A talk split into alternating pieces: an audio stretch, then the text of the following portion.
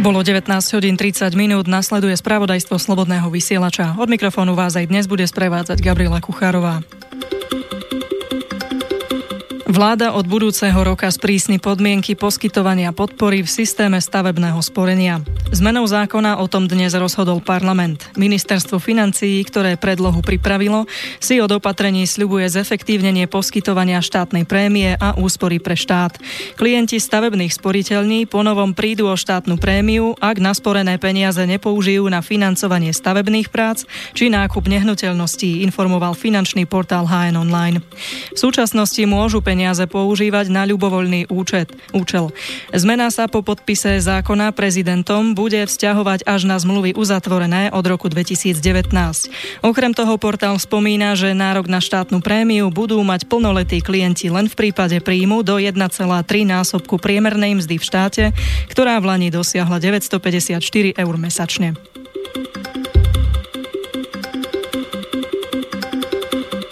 Senát špecializovaného trestného súdu ešte koncom júla rozhodol o prerušení trestného stíhania obvineného Antonína Vadalu z dôvodu podania návrhu na odovzdanie trestného stíhania do cudziny.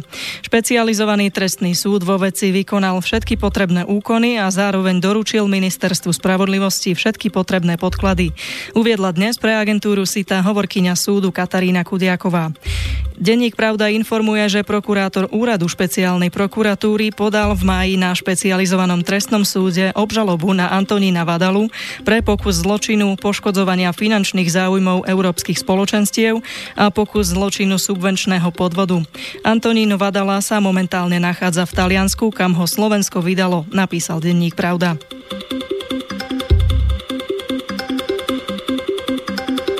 Poslanci ľudovej strany Naše Slovensko podali na generálnej prokuratúre trestné oznámenie na vyšetrovateľa a prokurátora, ktorí sa zaoberali trestným stíhaním Mariana Kotlebu v kauze šekov na 1488 eur. Informovali web noviny. Kotlebovci sa pritom odvolávajú na verdikt špecializovaného trestného súdu, ktorý obžalobu v tomto prípade vrátil prokurátorovi. Poslanec Milan Uhrík povedal novinárom, že v odôvodnení súdca konštatoval, že boli pošliapané občianské a ústavné práva Mariana Kotlebu na svoju obhajobu, ale aj to, že ide o politický proces. Podľa Uhríka sa tak nestalo prvýkrát, že príslušníci polície a špeciálnej prokuratúry pošliapávajú práva občanov. Podľa samotného Kotlebu sa podobná situácia stala aj v prípade poslanca Stanislava Mizíka, ktorého prvostupňový súd oslobodil spod podanej obžaloby. Dodal, že oba prípady dozoroval ten istý prokurátor úradu špeciálnej prokuratúry.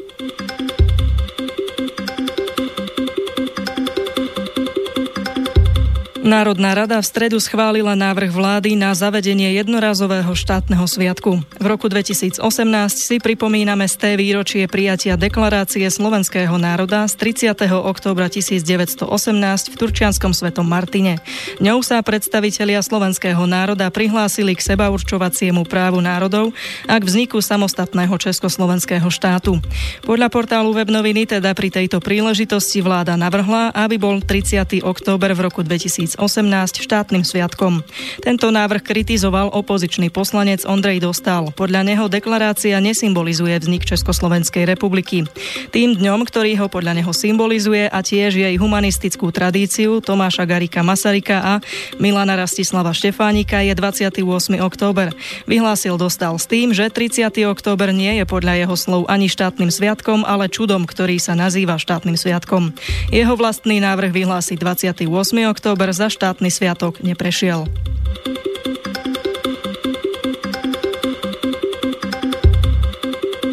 Poslanci Európskeho parlamentu v Štrásburgu v stredu zahlasovali za prijatie mandátu na rokovanie s členskými štátmi Európskej únie o smernici o kopirajte, o ktorej sme vás informovali včera.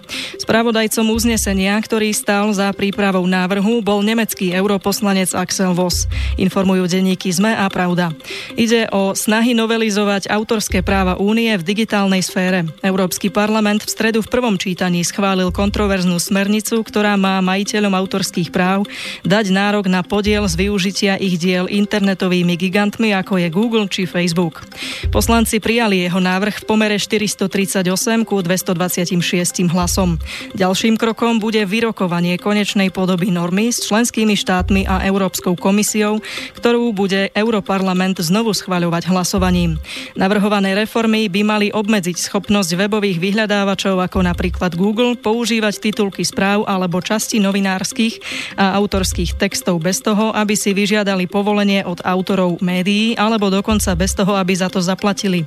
Veľké internetové platformy ako Google News, Facebook, Wikipedia či Twitter zatiaľ zadarmo a bez hrozby akýchkoľvek postihov šíria rôzne obsahy printových médií, hudobnej či filmovej produkcie, výtvarného alebo literárneho umenia.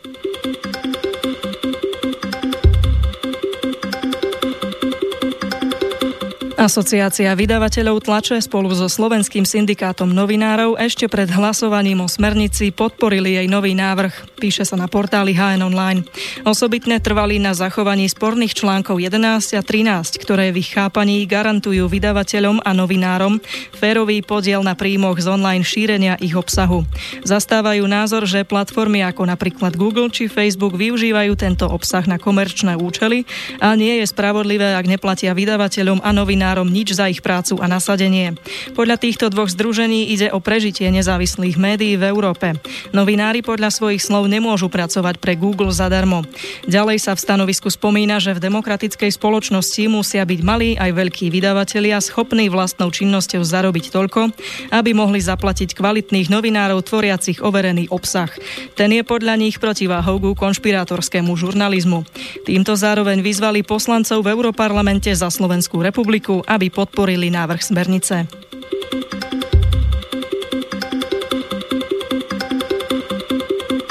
Európska komisia v stredu navrhla ukončiť striedanie času v Európskej únii v roku 2019.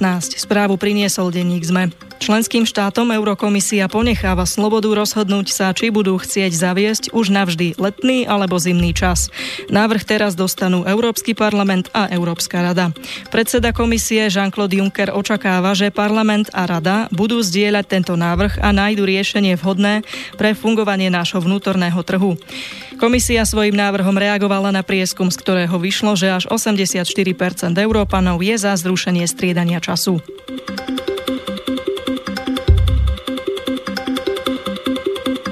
Už dlhé mesiace sa Brusel vyhrážal Maďarsku tým, že za obmedzovanie slobôd a rozklad právneho štátu ho môže potrestať. Podľa denníka ZME v stredu poslanci Europarlamentu zahlasovali za správu holandskej europoslankyne Judith Sargentiniovej. Tá vyzýva Európsku radu na spustenie procesu, ktorý mnohí nazývajú ako nukleárnu možnosť. Ešte v decembri minulého roka podobný krok spravila Európska komisia voči Poľsku, kde má problém s politizáciou súdnictva aj štátnych médií. Ak by sa spustenie článku 7 Lisabonskej zmluvy dostalo do druhého štádia, Maďarsko a aj Poľsko by mohli prísť o hlasovacie práva v Rade Európskej únie. Maďarsko bolo v správe kritizované za korupciu, netransparentnosť, obmedzenia slobody tlače, politizáciu súdnictva. Takisto za neľudské zaobchádzanie s migrantmi aj postup proti mimovládkam a zahraničnej univerzite, ktorú v Budapešti založil finančník George Soros. Správa pred vami uráža Maďarsko a uráža česť maďarského národa. Povedal ešte v útorok pred europoslancami maďarský premiér Viktor Orbán.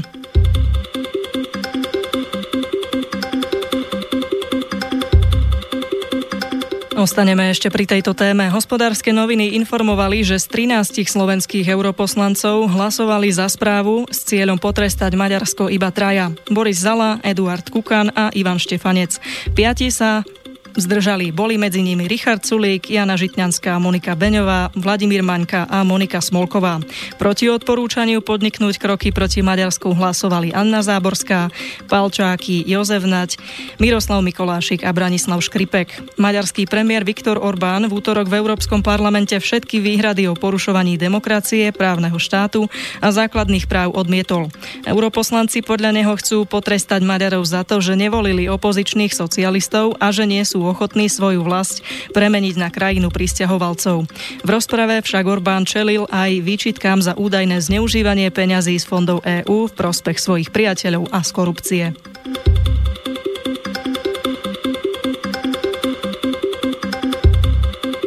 Rusko má v pláne predložiť v Bezpečnostnej rade OSN otázku zmiernenia sankcií voči Korejskej ľudovodemokratickej republike. Informácie priniesli hospodárske noviny. V stredu to uviedol námestník ruského ministra zahraničných vecí. Vysvetlil, že Bezpečnostná rada OSN by mala posúdiť otázku o adekvátnom zmiernení sankčného režimu na základe krokov, ktoré KLDR podnikne v oblasti denuklearizácie. Pyongyang momentálne čelí najtvrdšiemu režimu sankcií, ktorý zahrňa finančné obmedzenia obmedzenia, zbrojné embargá, zákaz dodávok raketového paliva, vybavenia a materiálov s dvojakým použitím, ako aj vývoz uhlia, železa, olova, morských plodov a ďalších výrobkov z krajiny.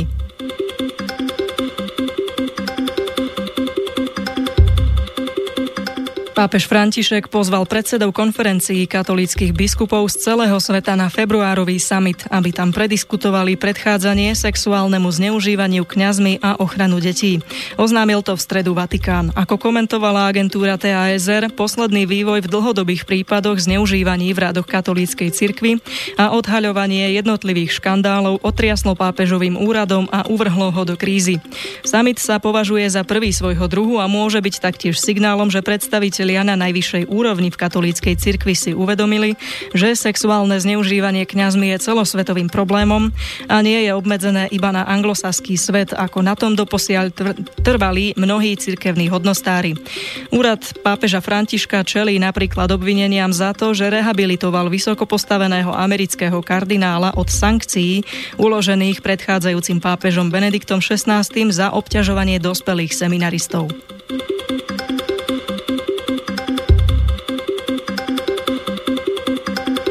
Približne milión ľudí sa v útorok zišlo v Barcelone, aby tam pri príležitosti Národného dňa Katalánska prejavili podporu nezávislosti svojho regiónu od Španielska, informuje portál Netky. Katalánci si každoročne 11. septembra pripomínajú svoj národný deň pri príležitosti pádu Barcelony do rúk španielských síl v roku 1714. Tento rok sa očakával mimoriadne vysoký počet účastníkov, pretože 1. oktobra bude prvé výročie kontroverzného referenda o nezávislosti, ktoré ktoré španielské orgány vyhlásili za nelegálne. Účastníci zhromaždenia v Barcelone v rukách držali plagáty s výzvami na oslobodenie väznených katalánskych politikov. Prieskumy verejnej mienky v Katalánsku naznačujú, že tábory prívržencov a odporcov nezávislosti sú zhruba rovnako veľké.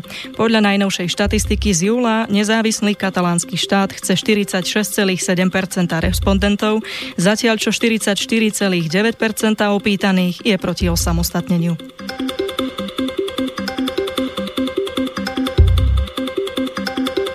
Dvaja Rusi, ktorých britské úrady označili ako páchateľov v kauze Skripal, sú podľa Rusov civilisti a nie agenti či zločinci. Na tlačovej konferencii prezident Vladimír Putin oznámil, že ich našli a vedia o nich. Prezident dúfa, že obaja sa sami prihlásia a poskytnú vyjadrenie novinárom. Británia za páchateľov útoku na Skripaľa a jeho dceru označila údajných ruských agentov vojenskej rozviedky Alexandra Petrova a Ruslana Boširova. Petrov údajne ruskej štátnej televízii Rosia 24 povedal, že o kauze by mohol verejne prehovoriť budúci týždeň.